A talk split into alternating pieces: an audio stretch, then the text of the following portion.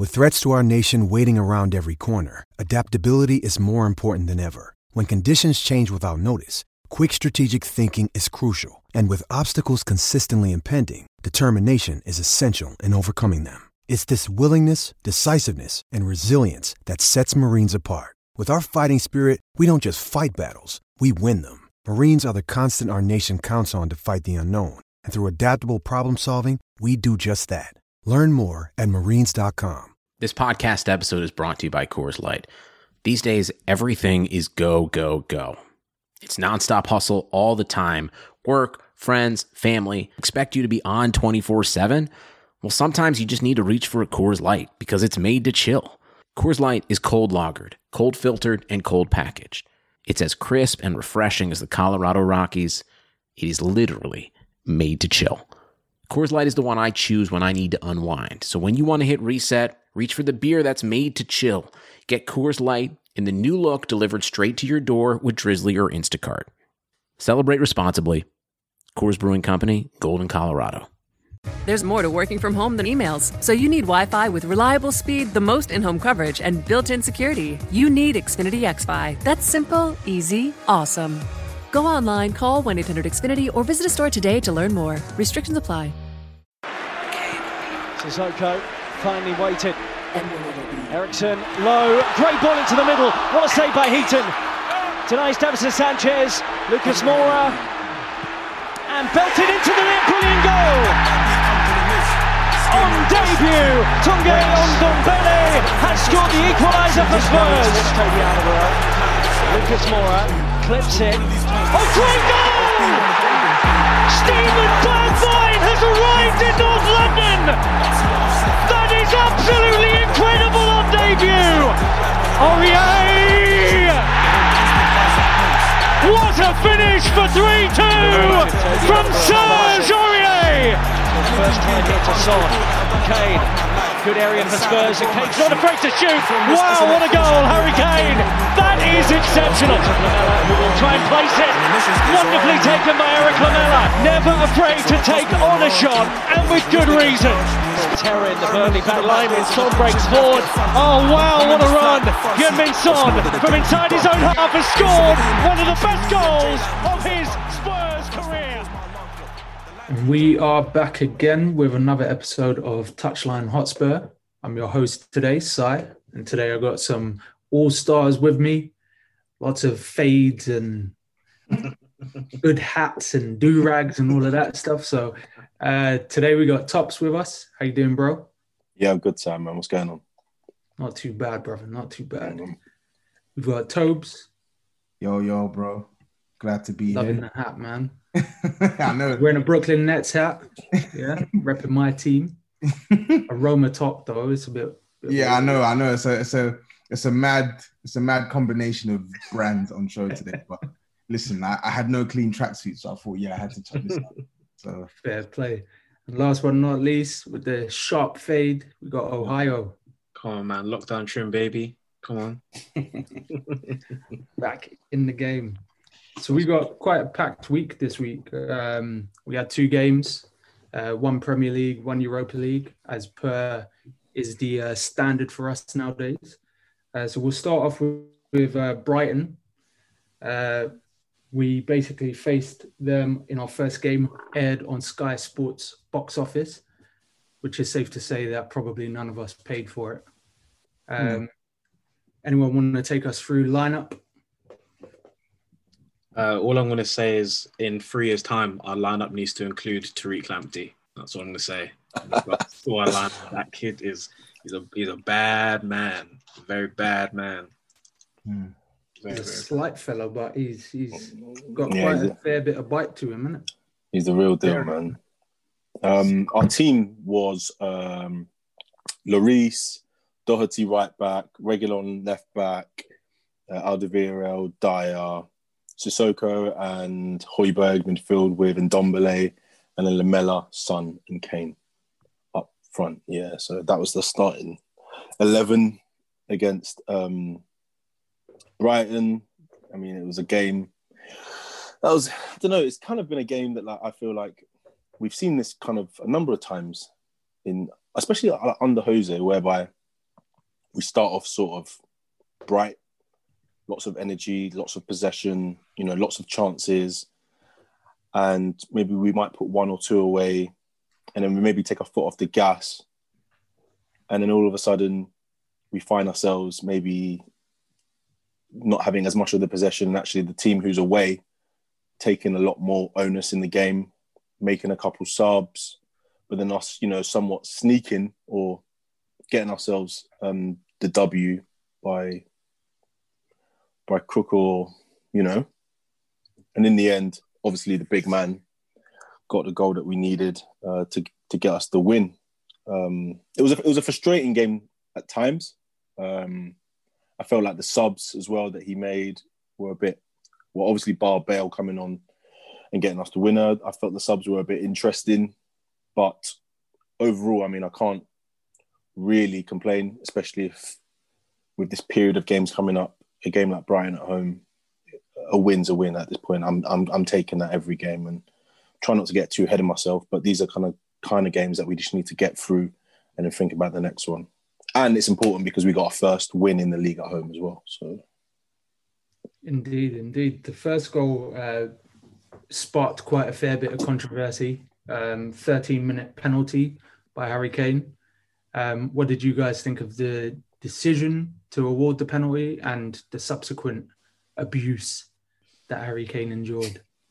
It's, I think, I'll, I'll start with the abuse. I'll start with the decision first. So the decision, I mean, um, from the referee's point of view, you can't really blame the ref for giving that as a penalty because obviously contact has been made, it's inside the box, and it looks like a foul. But really and truly, Harry Kane knows what he's doing there. Like he's looked at Lallana twice. He's seen Lallana in midair. Like he has purpose. Lallana's going for the ball.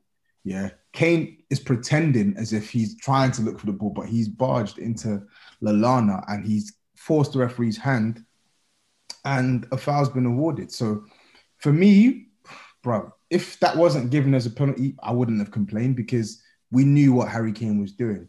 Now, on to the backlash that he was getting.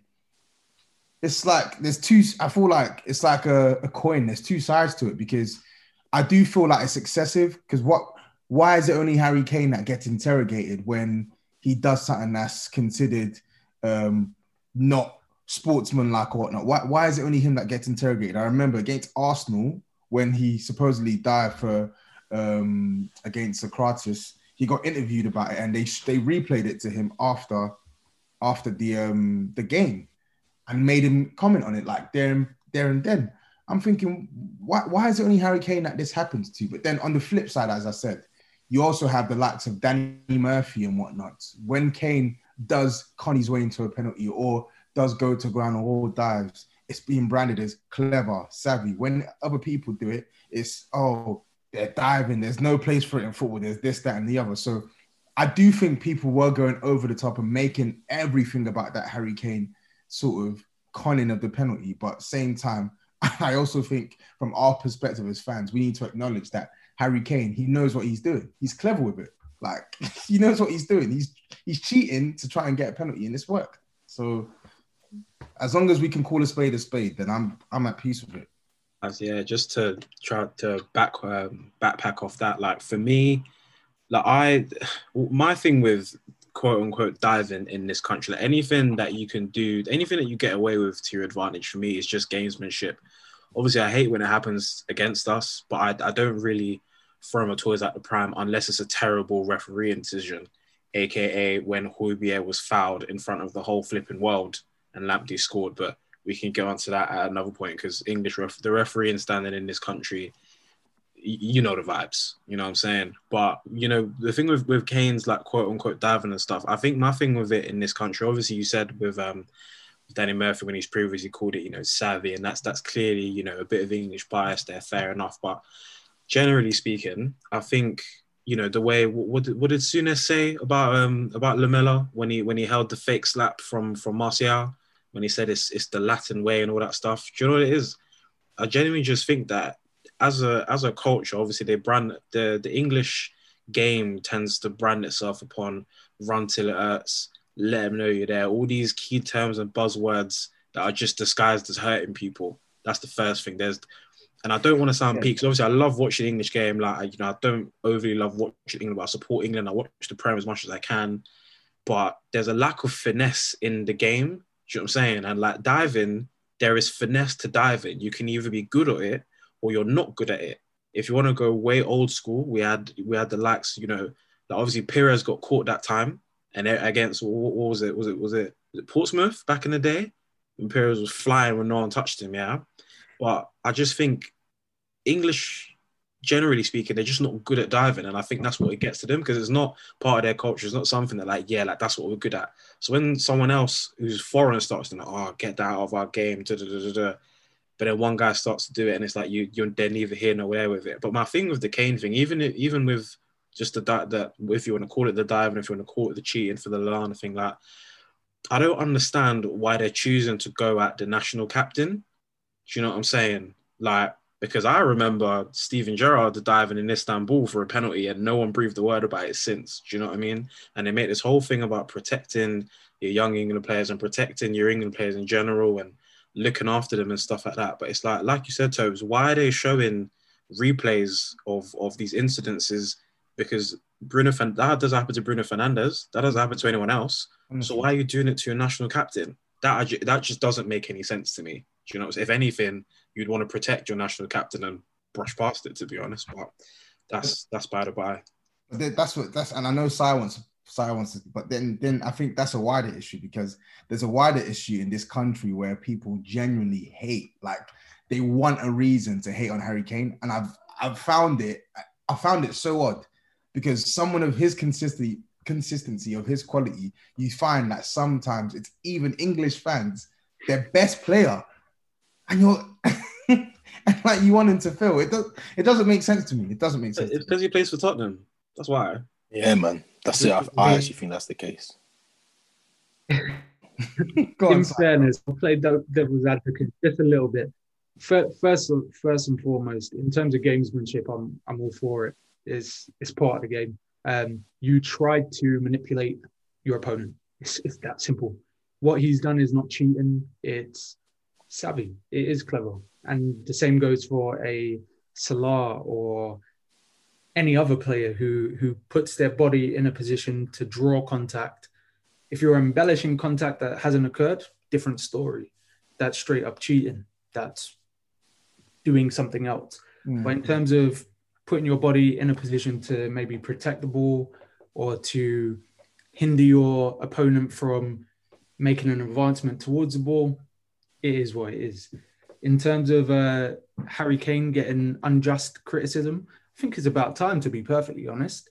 I mean, it wasn't but a couple of weeks ago a report came out about his camp basically saying that he didn't want to speak on the Black Lives Matter, mm. um, which again he's entitled to do so. But I do think there is a there's a double-sided coin to this. I think a lot of the time we project what our expectations are onto athletes. So if they don't want to speak, we should basically just call it what it is. Cool. He's not for the causes we're for. Fine. Um, but on the flip side, this country does have a very, a very uh, rife tendency to self-sabotage its athletes, whether it's 100 the likes of uh, maybe Lewis Hamilton or Anthony Joshua, like all of these guys who are the faces of their respective sports, as soon as they steer just left of what the sort of British way or the the romanticized viewpoint of what athletes should be, the community just latches onto it. We've seen it in football with uh, Raheem Sterling. We can compare till we're blue in the face on how his treatment differs from other players, and a lot of the time I'd use Harry Kane as the example of how the treatment differs Harry Kane is very much that media darling. People always mention his his wife and his children and all of this shit, and it's like, I think it's in bad taste. So when he gets abused, I'm sort of like, it's what comes with being the best player in the country. So I invite it more so than anything else. Hopefully that was uh, not too rambly, but I like that. I call it when you when you flip the script in my head, I call it the Skyway. I like it. It's, it's no no no that's that's that's fair enough. You know what? That's fair enough. Just my last point on this though my last point on this though. Um harry kane yeah you can argue that okay cool he's blocking the ball there with um or he's trying he's pretending he's trying to block the ball there with Lallana, even though Lallana's already up in mid-air trying to contest for the ball but in that same game i see Sonny dive and I see Harry Kane dive as well, like blatant dives. And it's not the first time I've seen Son dive and Harry Kane dive. It's not the second time I've seen Son dive and Harry Kane dive. So I think right now we just need to be honest with ourselves and acknowledge that these men are divers. Like That's- divers. Listen, if They're divers. lis- listen, Yeah, no, but uh, if- if if if Harry Kane and Son are divers, tell me what what is Salah then? What's What's what's. Jamie, what's, what's, what's Jamie Vardy then? They're, they're- they're what's Jamie divers. Vardy then? That's what I'm saying. They're di- that's what I'm saying. They're, they're divers. All I'm saying is we, we just have to keep the same energy. For me, Mo Salah's a diver. I was saying it a couple of days back, and I was getting hounded by Liverpool fans. Guy's a diver. That is okay. he's a shit player. He's a diver. So Okay, if it wins us a, a, a title, I don't know. honestly, Dive all we want, got you pen, so I'm not complaining. So listen, Listen, if if Tom if Tom Daley can bust 30 goals in a season, yeah, sign him, bro. sign him. What do you mean? Sign him. Uh, on, on the performance as well, though, um, I just felt. Uh, what did you lot think was behind the sort of lethargy in that in that sort of showing from us? Because we played like like like Top said, we played well for probably like 12 minutes, and then maybe for sorry 17 minutes. I'll say 17. Let me be kind, and then from then on.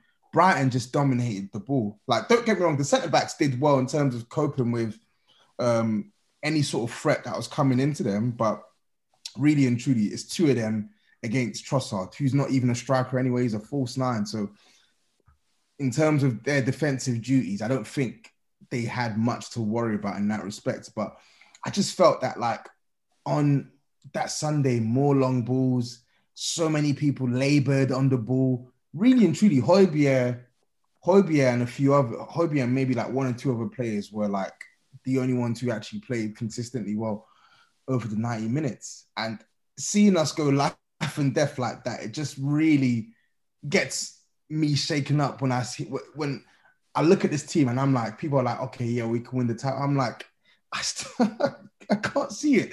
I can't. And I'm not trying to fixate on that match. I You just don't want to. You don't want to see it because you're gonna have to eat some humble pie, bruv. I'm serving it up with I want to see serving it. it up warm with see some it. cold custard, bruv, so you can get all the feels. I want to see. I all would. them I'll, senses. bro, I'll happily eat it, and I do like the way Brighton play, but I just don't like us. I don't like us being in that situation where, like, the game, the game genuinely looked like it was out of our hands against the side that really and truly we should be able to hold our own against. Of course, we won, but I'm just looking at the performance, isn't it? I So I know you touched on. I know you touched on uh, guys who you felt did contribute in in Højbjerg being pretty much the only one you can remember by name, uh, which is fair. Um, I don't know. I, I, guess I'm personally sort of verging on on putting a bit of a spotlight on uh, Matt Doherty. Uh, how Yeah. have you guys felt Yeah. that he that he is um, acclimatized to life at in the big leagues after his little after his stint at Wolves, where everyone expected him to uh, take Aurier out of the team. How how do you think that's shaping up? Not I well. think- yeah, it's it's Not not well. it's not going as well as I hoped. weird. it would. Hmm. It's a strange one. I think Well when he said, signed, a couple people alluded to, you know, how much defensive responsibility is he going to have? Because obviously he's used to playing in a three and, you know, coming onto the ball a lot more and, you know, having someone behind him a lot more in this in a similar way to, you know, when when Trippier was getting a lot of accolades at the last World Cup, I was saying, look, I'm not saying this as I'm not saying this to have a go at him or to put to put a smile on his record, but he's doing a lot less legwork because he's got flipping Roadrunner behind him, like covering all the all the ground. Do you know what I mean? So yes, like the system like was working to a degree, but let's see what Doherty's like, and I think I think say maybe maybe a few fair few of us got caught up in it just because we were literally signing my left, right, center. Um, Doherty's got to work on his one on one quite a lot. Um, did he did he start against? Did he start against Ludogorets? He did. No. he played that well. He didn't. He didn't. He did or he didn't. He He did. did He play. did, but he He didn't did, really yeah. play that well. He, yeah, no, he just wasn't. There's been a few like, there's been a few times he's just been ghosted past too easily. Yeah. Like he's not, he's not getting twist up by a proper tricky guy.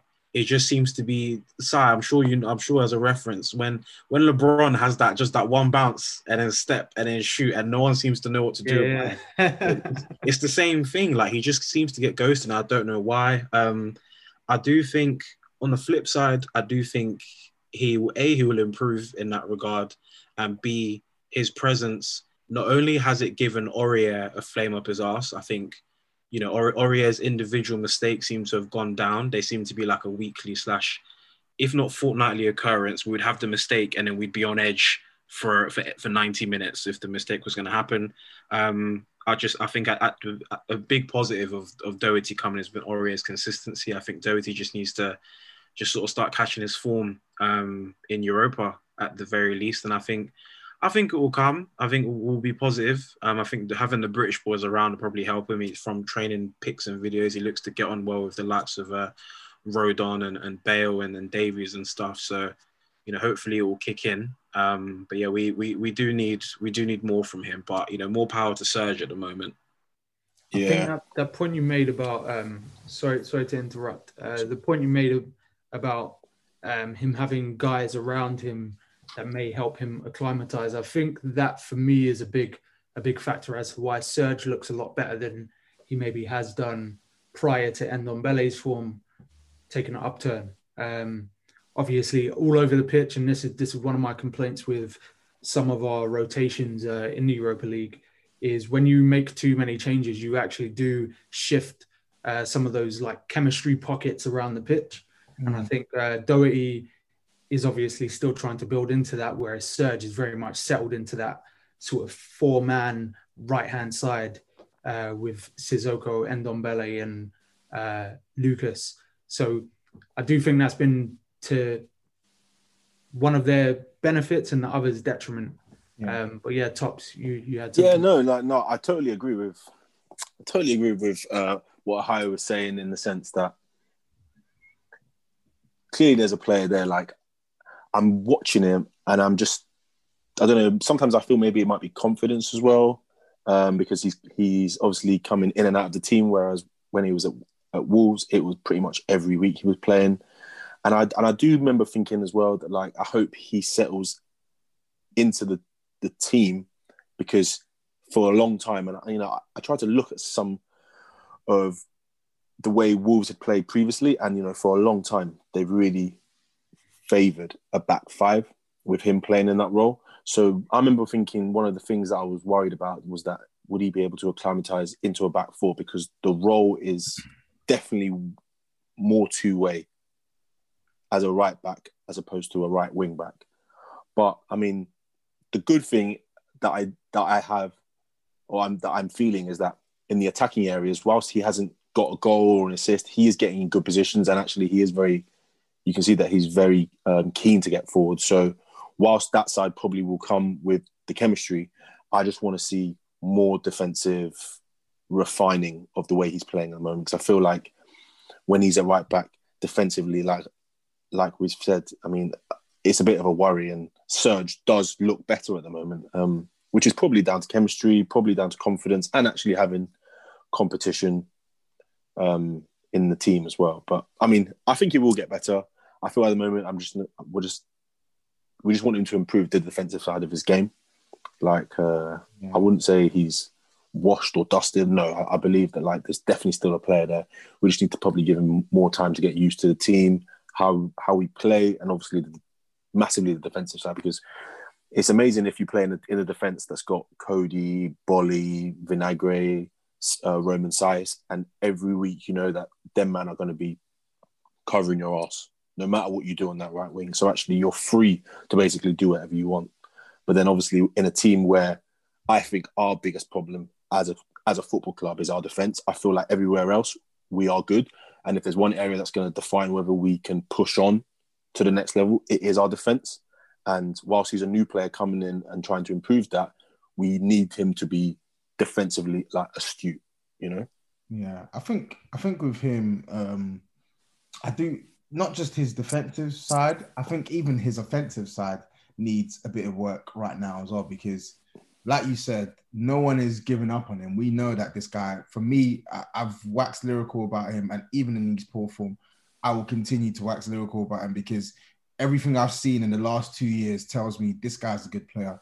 Seven games ain't going to change my opinion on that, but I do need him to be better than what he's shown in the first uh, few months of his Spurs career. When he's getting into good positions, I feel like sometimes the delivery, bar maybe two or three occasions, isn't really as good as what he's capable of. I think his finishing, um, to his credit, to be honest, he's had like two good chances and they have been two good saves from the keeper. So I'm not really going to cite him on that. But then on top of that, his defending as well, like you said, Tops, defense is like the weakest part of our team, and we've brought you to defend as well as attack. So he needs to curb his natural instincts and just be a bit more resilient defensively as well. I see him sometimes carelessly giving the ball away, like you said, getting ghosted past players. And I think fatigue wise as well, sometimes I see him struggling at like 65, 70 minutes. So I, I just think he needs to get acclimatized to this team. And like Sai said, that great point about Aurier already having his chemistry in this team. I think more than him having gelling into the team, I think he needs someone with a great footballing IQ to be playing on that right hand side as well, because a big facet of his game is combination play. He said it himself. When he goes forward, he is much better when he's combining with someone one two one twos. You saw it against Ludogorets on on Thursday, and I think if we once we get Gareth Bale playing into his team, he's got the he's got the cuteness and the intelligence to work well with Doherty. And I think we're going to see a better Doherty as a result. And I also think that we need to be attacking more on his side. We don't attack, we don't really attack much on his side. I don't know why that is, but last year we were attacking all the time on the right hand side. This season, we've bought an attacking right back, but we're not really like exploiting his his strengths. So I think I mean, one, Go on. on. on that point. On that point, though, uh, we we have an extraordinary outlet on the left hand side in Reguilon, um, who provided a goal straight from Madrid with love to Gareth Bale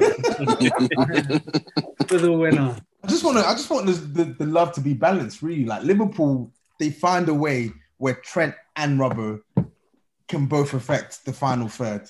And I think we need to find a way where Regulon and Doherty can affect the final third because whether we like it or not, they're our strongest fullbacks. I know Aurier is playing well, but I know head to head at their strongest, I'm picking Doherty over Serge Aurier. I don't know about you, but I'm picking Doherty. So no, man, no, fuck all of that. Uh, so I, I, we need to find a way to not make yet, it not yet. Anyway, I need, not yet. Okay, either way, we need to find a way to make it work, and he needs to start playing well because yes, it's not, it's just not on. Yeah. So, um, in terms of in terms, we'll quickly uh, wax lyrical about Gareth Bale. Um, everyone on the timeline was extraordinarily excited, um, me included. It's a peach of a ball and a peach of a header. Um, is that is that going to be the thing that catapults him back to the Gareth of old, or a semblance of it, or do you think there's still a lot more work to be done?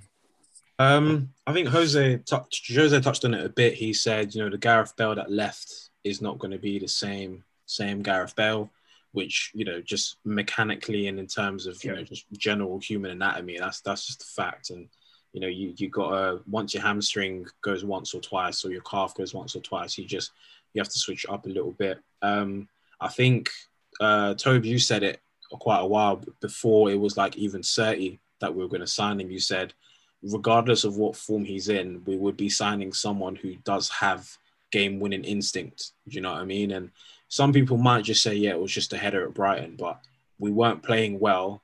And he, I don't know how Gareth Bale goes unmarked in the six yard box, but if if that's his new if that's his new skill to, to, to be ghosting into the six yard box like that, I'm all here for it. You know what I'm saying? Like he said when he signed, you know, he's he's been in high pressure situations. He's won he's won the lot. You know what I'm saying? Like Champions League killer. You know, I think just it's it's one of those things you you obviously can't teach um, becoming a game killer like that, you know. But I think now it's become the instinct for him. It's, it's going to start rubbing off on other players, and you know, there's been one or two moments we've seen recently where you know he's I've seen him get on the board. I'm like, right, am I am I going to see Taxi from Icon again? And he's not quite got it yet, which is fine. Like I don't expect him to have the same speed of flipping seven years ago, but you know, again feel like I'm brown nose and toes. I'm just going off mm-hmm. some of the stuff you're saying, but like you said, he's got the, the cuteness and the, and the tactical guile to sort of just use his intelligence a bit more. He, he hasn't got to burn a man every 10 minutes. Like his body's not designed for that anymore, which is completely fine because he's now got this experience to have played with world class players and world class facilities and, and and bring that to the lane. So, you know, if he's if his role for the time being is going to be coming off the bench, sparking making the opposition fullback and left-sided centre back shit themselves and grabbing late winners, then I'm all for it. To be fair, whether it's from 35 yards out or from six yards out, to be honest. Yeah, yeah. I can. De- I can definitely. I can definitely empathise with the fact that like I think people are also forgetting that like a number of different things with him. Like I think mentally he's in a he's in a way happier place. Like you can clearly tell from being in and around people who clearly like I wouldn't say adore him, but are very fond of him and they're happy to have him back. He has a fan base which are very, very happy to have him back. He has a manager which obviously supports him. And I think we need to we like we forget that like he hasn't been playing football properly for a good year, a good season and a half, whereby he's been playing regular, high, high level football. And I feel like like Jose said, we have the stats and we know he's arriving. And I think like that's very important for us to kind of take into account because whilst you have someone like him building his fitness back, it's even better to have someone like that at 60% winning matches for you, you know, because these are the sort of things that make the difference between you going into a game like Brighton and drawing because you didn't take any chances, but actually not playing well. And you have a, a person that has the ability to win the game for you. So I feel like his happiness is a big thing. His fitness will come, and we always know that the quality will be there.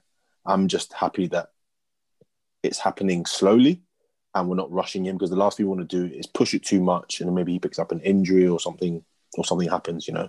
And against, I suppose, teams like Brighton and Ludogorets, you can build this fitness and touch wood, hopefully, this weekend against, you know, what is quite a poor West Brom side, I would love to see him get the opportunity to start with Kane and Son and see if they can really have a go at them man come Sunday. Yeah, that takes us uh, nicely into uh, the game against Ludogorets. Uh, finished 3 1. Um, quite, quite a drab game. We lined up with a 4 2 3 1, not too many surprises. Uh, one addition in the back four, switched up the midfield a bit with Harry Winks um, and Lo Celso Lucas Bale coming in. Um, how do you guys rate the performance as a whole? Uh, standout players? It was, it was very good. It's a, a, really good performance. Standout players for me. Um, Last half Winks. Harry Winks for the whole 90 minutes. I think he was he was really good. I think he was probably the best midfielder on the night. Um, Lo Celso looked good. Um, obviously, he scored. Højbjerg came on and he looked like Højbjerg. Ah, it's it's crazy the level that this guy is playing at. No matter who we're playing, um, Harry Kane, imperious as ever. Like he's on a he's on another level this this season. Like it's it's crazy. Like whenever he plays now, like he it's crazy. He plays with such confidence, like you know he's gonna net. Literally, within like a minute of the match starting, Harry Winks is putting through on goal, and we're like, okay, cool, you've missed this one. Yeah, you're gonna do something today. You're, you're definitely gonna do something today. But um, it was a good performance. It was a good performance. And I know we're gonna say it's Ludogorets. It is Ludogorets, and we should be playing like that against Ludogorets. But as we saw against Antwerp, the mindset wasn't there from from the jump. I think if the mindset was there from the jump, then you would have seen a much different performance because that team we put out against Antwerp, no one can tell me that team ain't good enough to beat Royal Antwerp. I know players underperform, but that team is good enough to beat Royal Antwerp. But that aside, it was a fantastic performance. I didn't think they deserved their goal, but they can have that goal. Um, and yeah, good away win and hopefully get another three points at home, and that should be us on the brink of uh, knockout qualification. I think Bergwijn looked a bit better than his recent uh, cameos and starts. You know, it's naturally it's hard to get a run of games going. Um, I, I hope it, w- it was his ankle that went, didn't it, before lockdown? I think it was his ankle. You know, I'm hoping hoping he's starting to get over those troubles. I remember when he played in the United game, even though he scored, apparently he was playing for a lot of pain in that. So hopefully it's not an injections job for him at the moment. Um, but yeah, no, he looked. He, I think he should have scored when he come on. Bergwijn that would have done wonders for his confidence. We want, we want happy squad players. You know, people that want, people that come here to start. Obviously, aren't gonna be happy benching, but it would have been nice if Bergwijn bagged one of his one of his two chances. Um, I think Vin- Vinicius, it will come. I think you, it, it's it's gonna come. Do you know what I'm saying? It's not. There was a couple. Oh, he's got. He's. there was. A, there was a couple of Janssen shouts from from from certain man, but no, nah, not, let's no. not name it on this pod. Let's not. nah, we, we know, we know that Keep that thing in the chat. No, it, was, it, it was wild, man. Like like I think he I think he's a good player. Like and I and I said it yesterday. I I just felt a little bit like we were overplaying to try get him involved. And actually, there were times when players probably could have taken a shot early or passed early, but they decided to hold off or try to feed him in. Because obviously, they maybe realize they want to get him in more involved. And obviously, you know, for a striker, goals means confidence. Because you know, there were there were times when you're looking and you're like, it's a bit bumbling. You're asking him to hold it. You're asking him to play it, and he's making you know a couple decisions. But again, this is all very early days in his career. I mean, I think that was like maybe his third or fourth, third, third or fourth appearance. So uh, yeah, I feel I feel like it's very early, but I think Touchwood, man, like he is hopefully becoming more part of the squad and is going to get more game time, and these things will come. Like this is a guy. Fine, yeah, it was Portuguese league, but he scored a, a, a fair amount of goals, and any amount of goals at any level is goals. You know, you ain't gonna turn your nose up at someone who scored 15, 20, 25 goals. That's in precisely what got got Janssen to the club, mate.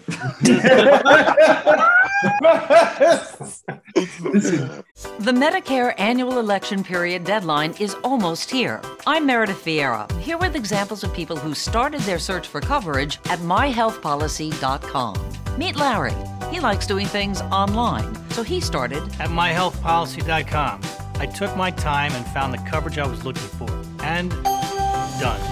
Next is Mary. When she wanted answers, she picked up the phone. I wanted a local perspective on plans, so I called myhealthpolicy.com and done. Switched to a better plan.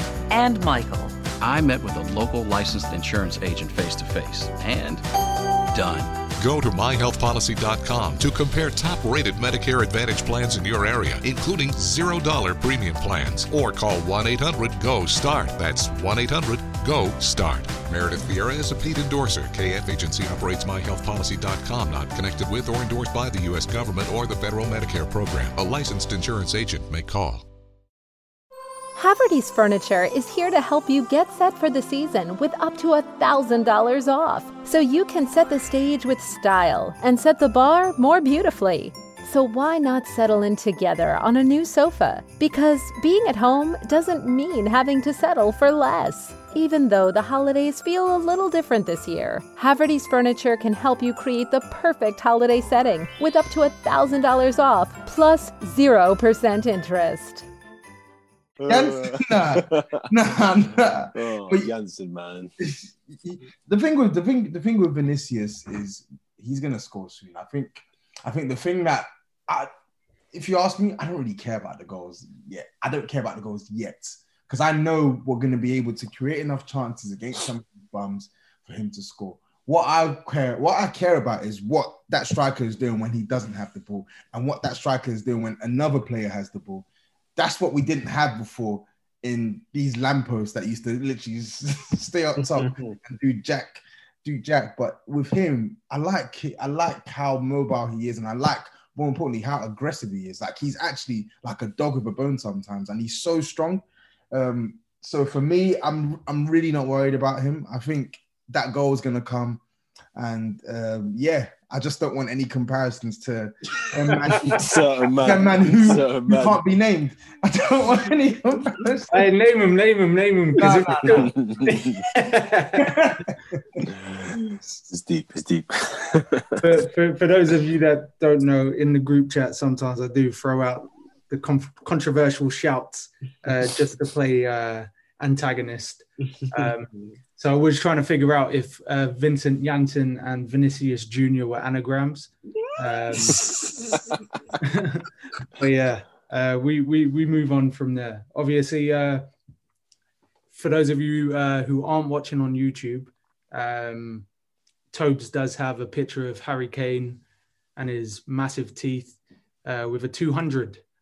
Um, so Harry Kane now has 200 goals in 300 games. Um, and on the notes, it says 100 home and 100 away. So he gives you lot the smoke no matter where he is. Um, so yeah, it's, it's quite an extraordinary statistic. And his performances this this year have been, as uh, Tobe said, nothing short of imperious. Um, I like to say that it's messy things.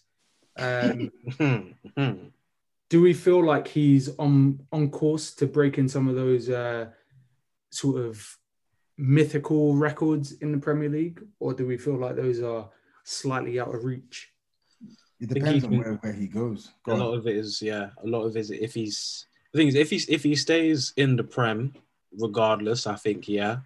Um, if he stays with us, definitely and stays fit. Obviously, touchwood, we want to stay fit wherever he goes. To be honest, even if he did leave, he's just he's just a bit. I don't want to say he's tight for time. He's tight for like games. Do you know what I'm saying? So I'm looking at it now, and I think who who flipping proper smashed it. So like Aguero, so Aguero's on 180 in 265. So if I do quick maths, Harry's got to get what 31 goals in the next I don't know 50 just under 50 games, which he can do on his very current even not even just on his current run of form. That's what Harry Kane's about. He could bag 31 goals in a, just Yeah. under 50 games. Like, that's very doable. That will take him to fourth, and then he'd be seven away from Andy Cole.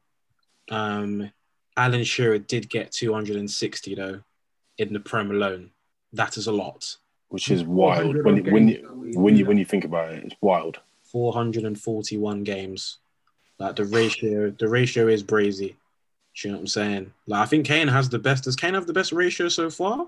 Currently, Yes, I think does. so. Yeah, he does. Yeah. Uh, yeah, so Kane's ratio is 0.69 goals per game.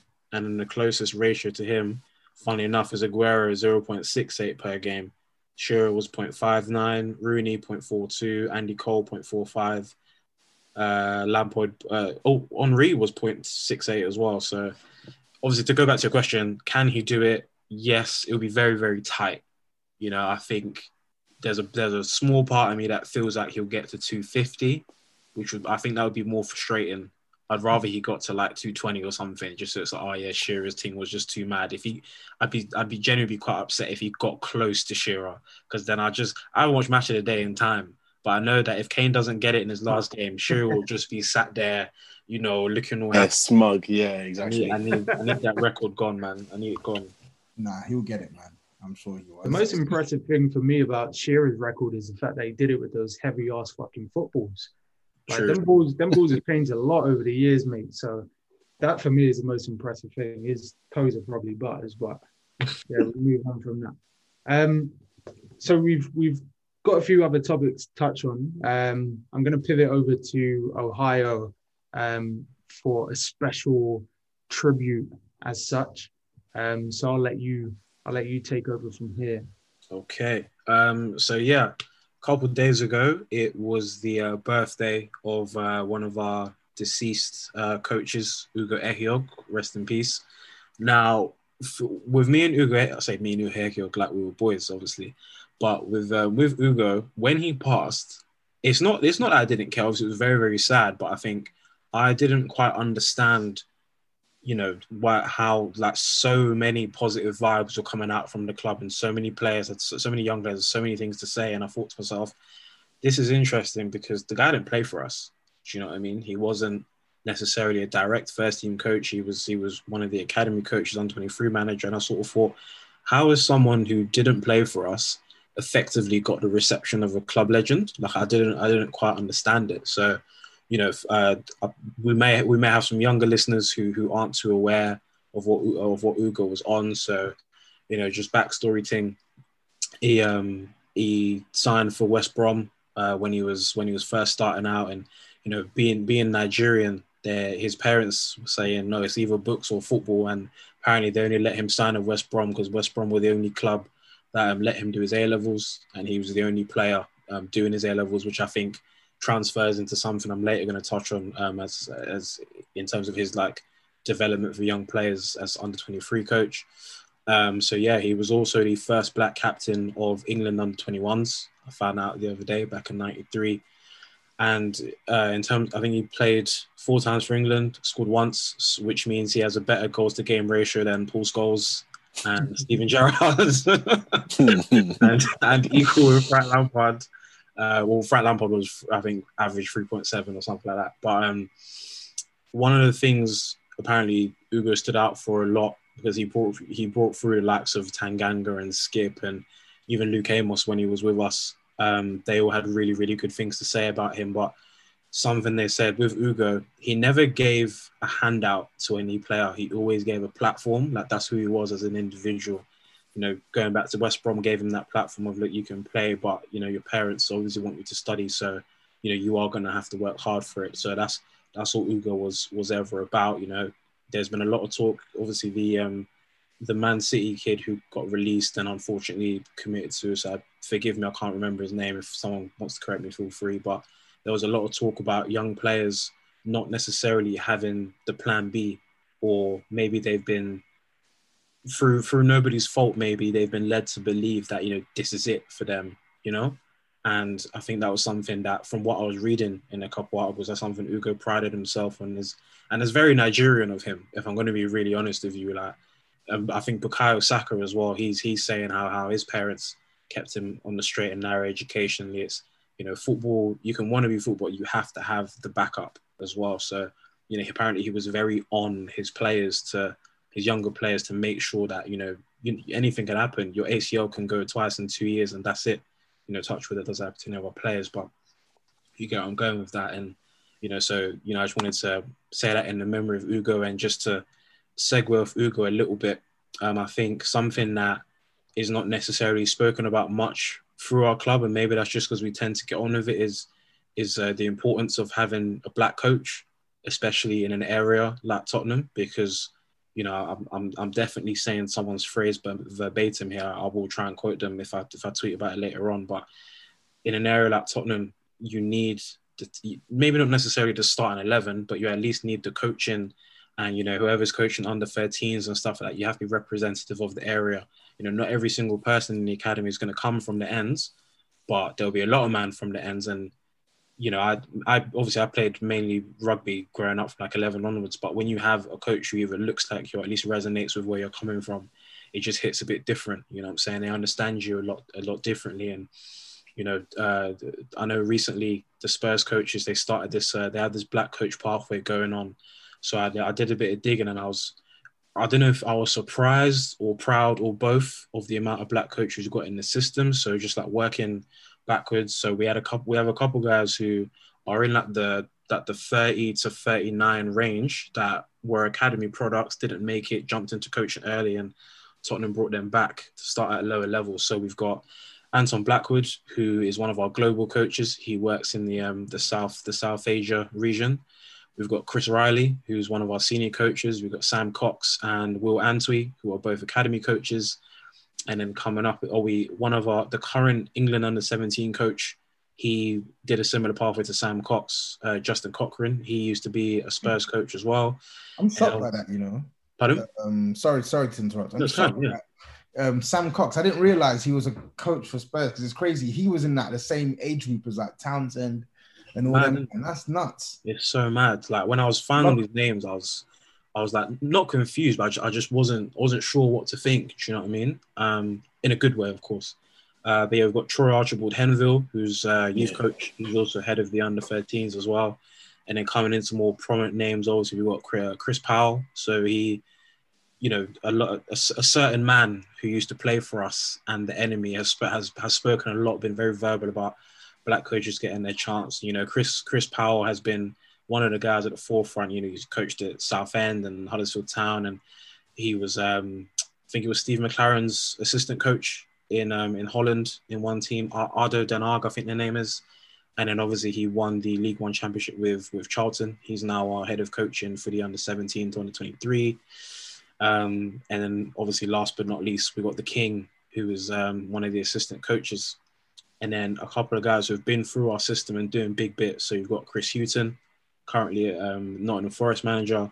And then you've got Chris Ramsey, who's technical director at QPR. And now you've also obviously got Big Les, who did some youth coaching under the Tim Sherwood reign, I believe it was, and now he's um, director of football at QPR. And I don't want it to just feel like I just listed off all these guys, but look how great we are, sort of thing. Like I think it's one of those things. A lot of I feel like a large section of our fan base. It's not that they don't care. Maybe they just don't understand how important that's going to be because the reality is you could have a young black kid from the ends and just the way the way he might be just normally there's certain types of banter that he might just not find funny and certain coaches are going to think oh, what's his problem today? or he's not applying himself or because they don't understand the demeanor the demeanor is automatically negative to them. And then it's going to reflect on how they coach them. It's going to be all like he's not that arse and trying not going to pick him. My man's going to be wondering why he's not going to get picked. It's just a it's just a bad cycle and eventually man gets dropped so you know, and, and it's not just saying, yeah, have black coaches just for these kids. It's also on, I think I read, who was it? Even John McDermott, one of our like head scouts, was saying, the likes of him, they're learning from these coaches because they're thinking, okay, like how are you getting this out of the likes of Tanganga and how are you getting this out of the likes of these kind of coaches? Do you know what I mean? Um, so yeah, I just think that's just a really, really positive thing that we're doing as a club. And and I know I, I slightly mentioned Judas, but I'm, I'm going to name him by name just for this no, one. Don't, don't. Uh, no, I'm, I'm, I'm going to have to. You know, we, we can ask. You can bleep me out if you want, but Ledley King actually said, obviously, he come generation after that guy, and he said, you know, obviously Ledley was like, you know, I believe in my ability and stuff, but he said there were a few times when he was younger, he'd look around and be like, oh, there's not a lot of guys from my area tend to make it sort of thing. And then he said he saw he said he saw Sol Campbell in the first team, and he ah, said, "You mentioned his name." Edit, edit, no. you couldn't just keep it as that guy. He said, he said when he saw that guy in the first team, it was just like, look, at the end of the day, it did give him this extra belief that raw, like someone that looks like me is from my is from like near my area, plays the same position position as me, one of the best players, like so can I. So I'm not saying if that guy didn't play for us, then Ledley wouldn't have made it. But that guy playing for us was a factor in, you know, one of one of, if maybe not our best centre back ever, um, getting the chance for us. So I think it's just a sort of thing that, you know, if there's any coaches that listen to this, I I, I would like to assume that there's a couple black or or or, or white or Asian uh, coach that listen. Just if you have that black kid that training that you're not too sure whether he's really on it or not, but he has those days where he's class, just take an extra minute to understand him because you you never know. Like he could just be fine, or he could just sort of think, "Oh, no one really gets me here," sort of thing. And it's just you want him to look forward to coming to training. And if his coach just takes a minute to at least get where he's coming from, like it, it does make all the difference. So yeah, I just wanted to just wanted to do that one for Ugo. You know I mean? Yeah, I appreciate that. Yeah. Um, on on on your point as well. Um, outside of just the relatability, the relatability aspect of it. Um, in terms of just the law of averages, um, it's important for us to basically look at the field of, say, Premier League players who are from a black background, whether that's of African descent or Caribbean or British Caribbean, British African. Um, it accounts for a large percentage. I mean, British, Black British alone accounts for about 33% so for us to only really be able to name Chris Hughton as a Premier League caliber, in quotes, uh, manager from Black British descent is somewhat ridiculous. It's not representative of uh, our contribution to the game or the field of of players who have transitioned into coaching who get those opportunities at the top level.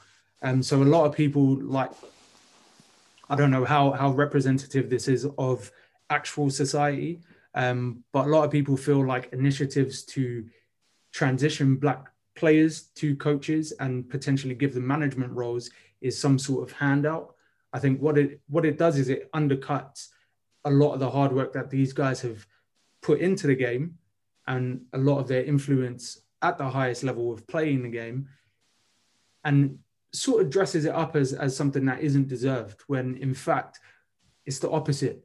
A lot of these guys might be afraid to seek those opportunities or maybe go for these opportunities and get overlooked because of unconscious bias or in some cases conscious bias. So i think for there to be a steady uh, a steady influx of managers at the top level clubs do have to look a bit deeper into themselves and start to look at the talent that they have available and not overlook them just because they don't feel like they fit the criteria because you'll never know until you give these guys opportunities.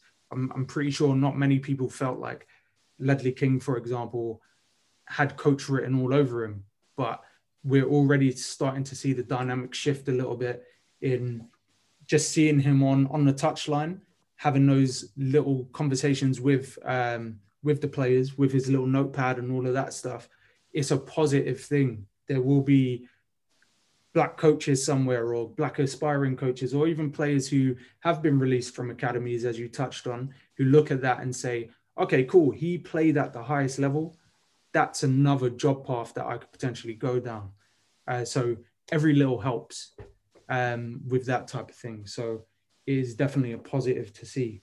Um, on on the flip side, obviously we have Ryan Sessegnon, young black English player um, out on loan in the Bundesliga, um, who this week has gone through quite a traumatic time, I'd say, um, being racially abused by fans. Um, was everyone aware of that? And what, what were your thoughts about the sort of aftermath of that incident?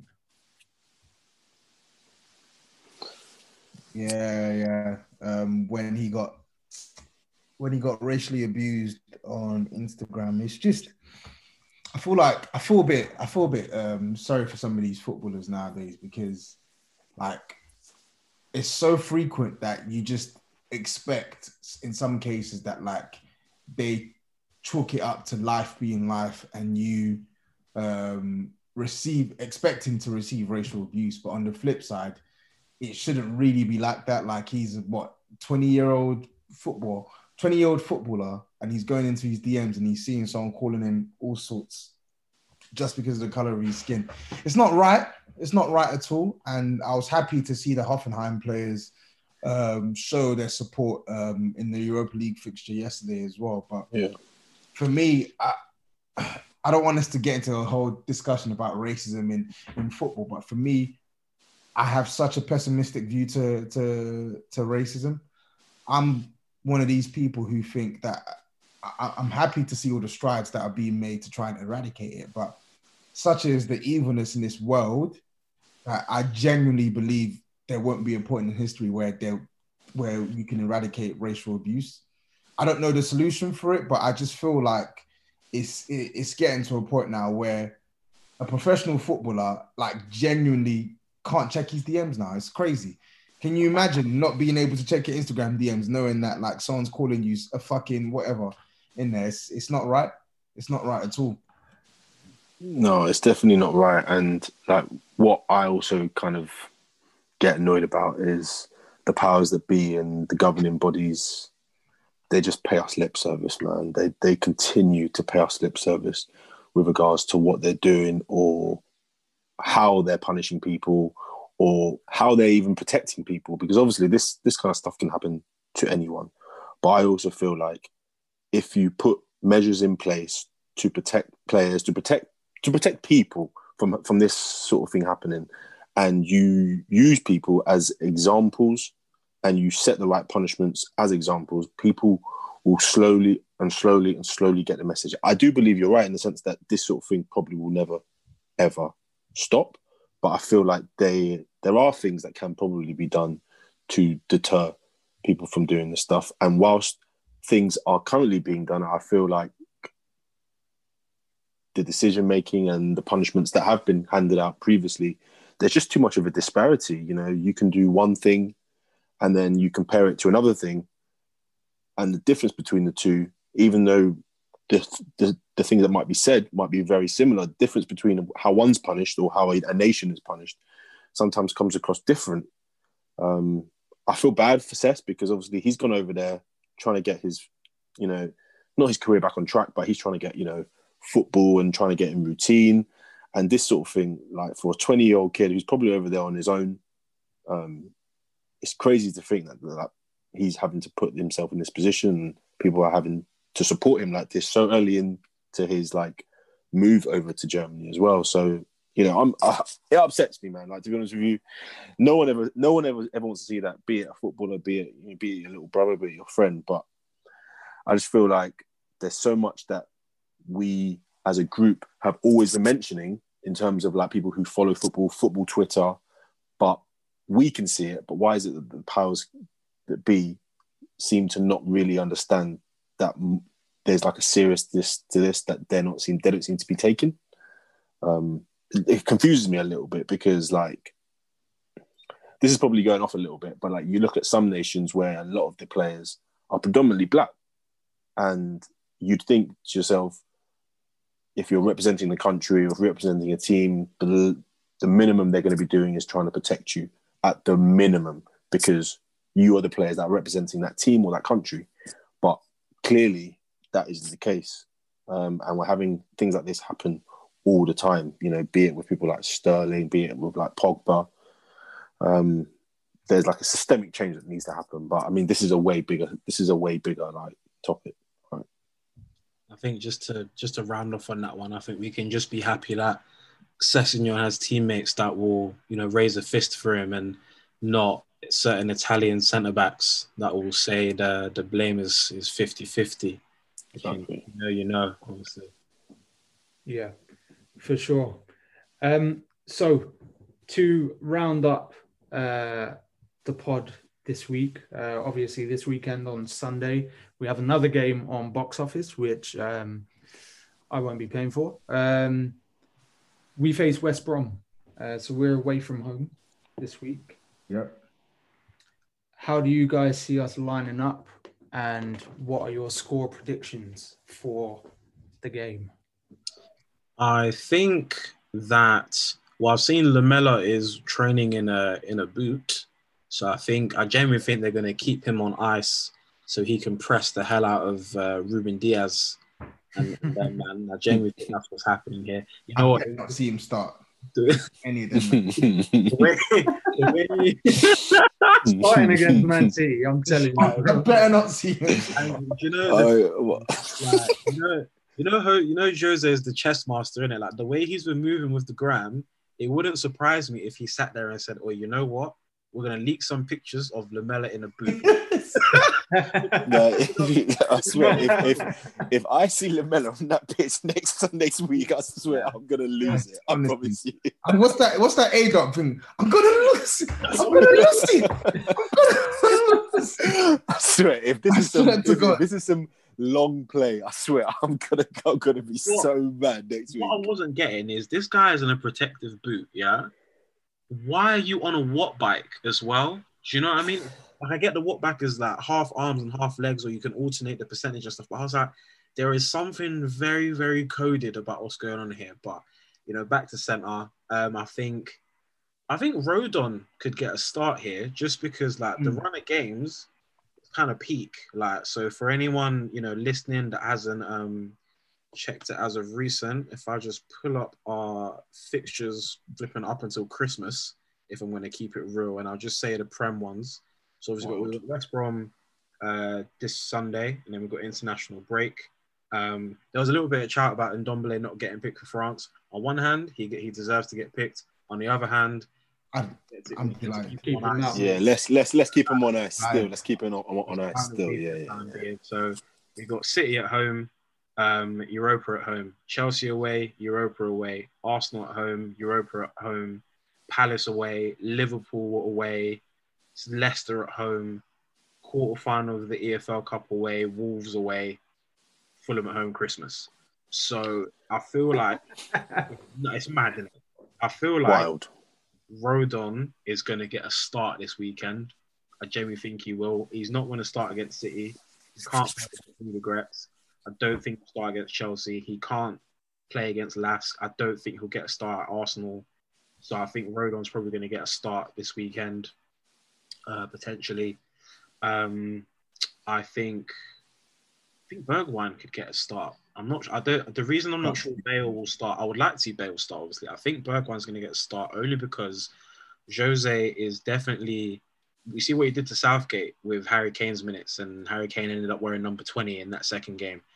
He's been doing his his usual media shithousery because Wales have got that Arsenal coach, and he say he doesn't trust him and all that stuff. So I'm not sure how much Bale is going to play in the break. Um, score score wise, it's away. These are the games we absolutely have to be winning because you know the the fixtures are just reeled off. Like that's going to be where we show what we're really really made of. And you know it was it was said on on the main pod. I think it was potentially by Mariah, not necessarily about us, but just about everyone. You know, because of the way games just coming thick and fast, and there's European games essentially every single week it's normally almost a given whoever's top at Christmas is going to win it. But if you are literally at least in a good run of form leading up to Christmas, then you definitely have set the stall out for when everyone gets a bit more of a break. So, you know, I'm, I'm hopeful of a win just because these are the games we have to win. Um, West Brom aren't fantastic, but Tottenham are Tottenham. Do you know what I mean? But I think I'm gonna I'm gonna say I'm gonna go with two 0 I'm gonna say two 0 away. We haven't kept that many clean sheets. Only the two three clean sheets, but I want to go. I'm going to go two 0 I think, I think for me, this is the worst team in the league when it comes to defending. I look at their back line. I think they got a 57 year old Kieran Gibbs at left back. They got um, they got some slow as hell centre backs. Um, I just I they've conceded like 16 goals this season. They got the worst defense in the league. They've not won a single game this season. Um, they're just not good. They're not a good side. And like we said, this is our sort of respite. Like we've had a relatively decent set of fixtures to start the season with. Um, we fumbled the bag in some of the home fixtures. We can't fumble the bag against West Brom away with that with that hellacious fixture list coming up, we can't fumble the bag. Reggie's back in training, so he's going to be available. I'm hoping he starts. I wouldn't mind Rodon starting on Sunday, but it's up to the manager. But whoever starts, we need to be wary of um, of Karlan Grant. I like him. I really like him as a striker, and I think even when we battered Huddersfield 4 0 that game at home a couple years back, he really gave our defense some problems. And I think him, Pereira, and Diangana, they got the trickery to give us something to think about in that match. But we have to win that game. Um, I'd like to see more goals shared across the team. I know Harry Kane and Sonny are in the form of their life, but Gareth Bale did what we wanted him to do last week against Brighton. I'm hoping he can do the same again against West Brom. And I want some other players to start chipping in. If Lo Celso starts, I'd like to see you try and get a goal in the Premier League. Do you get what I'm saying? I, I want to see our goals diversified through the team. So above all, I want three points, but I just want us to lay our market down. I'm not thinking about the table. I'm not thinking about where we're gonna go. I just want the three points.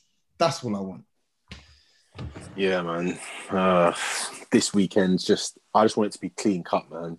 I don't want any silly injuries, no silly mistakes. I just want us to to head to West Brom, lay them, and take our points home, man. Because at this point, with the international break coming up and the games that we've got ahead, it's just about getting the points on the board.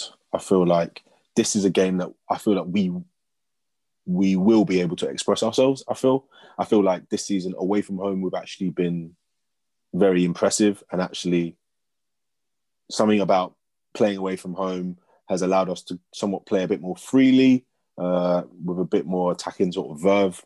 I feel like we do need to spread the goals around, but people like Son and Kane, you know, this season so far is basically a stat pad session for them. So if they need to get some more goals to get them before the end before the end of the international break, you know, I'm all for it. I would love to see I would love to see Bale start purely just because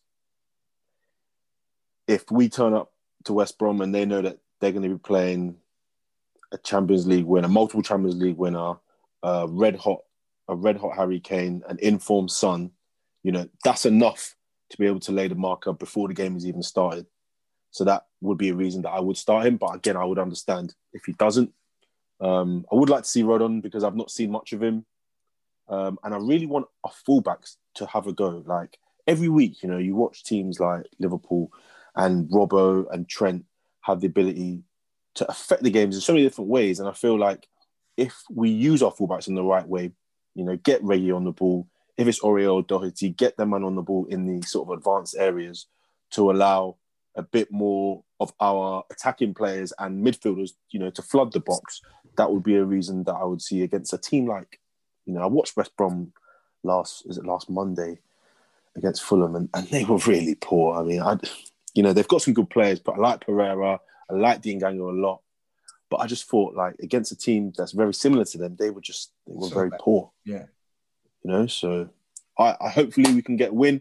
I'm happy to take two 0 um, I'm always putting Son and Kane on the score sheet.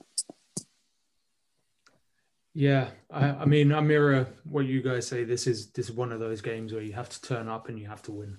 Um, they are piss poor, man. Like yeah. they're, they're shocking. Three draws, four losses, minus ten goal difference. Like, there's no reason why we shouldn't turn up and just think, all right, lads, it's West Brom. Um, I do think Lucas is going to end up starting, um, just based on how midweek midweek played out. Um, obviously, Son ended up coming on about 60 minutes. Bale came off at about 67 or something like that. Um, so there is that sort of rotation, but having having Bale play more than 90 minutes over over two games in, in a week seems a bit of a stretch for me. So he'll probably be a late substitution again if we're chasing the game. Um, is an interesting one with Rodon. Um, I would like to see him get a game, but with us having played uh, Dier and Alderweireld at the back two games consecutively, I'm verging on Sanchez being popped back in with uh, Eric Dier um, with a view to put Alderweireld on ice a little bit. Um, hopefully, Rodon does get a cameo though. I would like to see him, but I'm not confident that Dier, who for me is our best centre back and someone of Rodon's stature. I, I, think it's a long shot seeing them on the same pitch together, to be perfectly honest. Um, but yeah, I, I, think my my my head says 2 0. My heart says we smash them by like four goals. To be perfectly honest, like they are fucking shit. like they're, they're rubbish. They are rubbish. They're, they're, rubbish, man. They're rubbish, man. They got they got they got Branislav Ivanovic playing at centre back at like 61 right. years old. It's ridiculous. Like mm. in midfield, eh, forget about the attackers. Their midfield, Krovinovic, Livermore, and who's the other one? Sutton Henderson or something like that. Oh, we should run them, man. We should we should run them, man. Come on, man. If we if, if we can't beat West Brom, then I'm taking out my belt and I'm driving to. in fact, fuck, fuck the driving. I'm cycling. I'm cycling to to spurt to um, Hotspur Way. I'm lashing, I'm lashing some asses, man. There's no, there's no way on earth we can go there and not get three points. I'm sorry, it's unacceptable if it happens. It won't happen. It is. Yeah, I mean, I mean, if if if we lose, then our podcast next week is going to be fire, oh, God. fire and brimstone, oh, mate. So something to look forward to if if uh, the quote unquote Spursy seeps in this week. Um, but yeah, for the most part, that's that's that's everything for this week. Uh, pleasure as always, lads.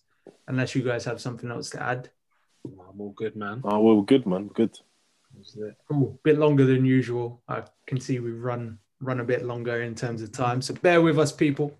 If you're if you've gotten this far, uh, we thank you, and we hope to speak to you soon and hear from you on the timeline. So, peace and much love, guys. Take care. Peace, boys. There's more to working from home than emails, so you need Wi Fi with reliable speed, the most in home coverage, and built in security. You need Xfinity XFi. That's simple, easy, awesome.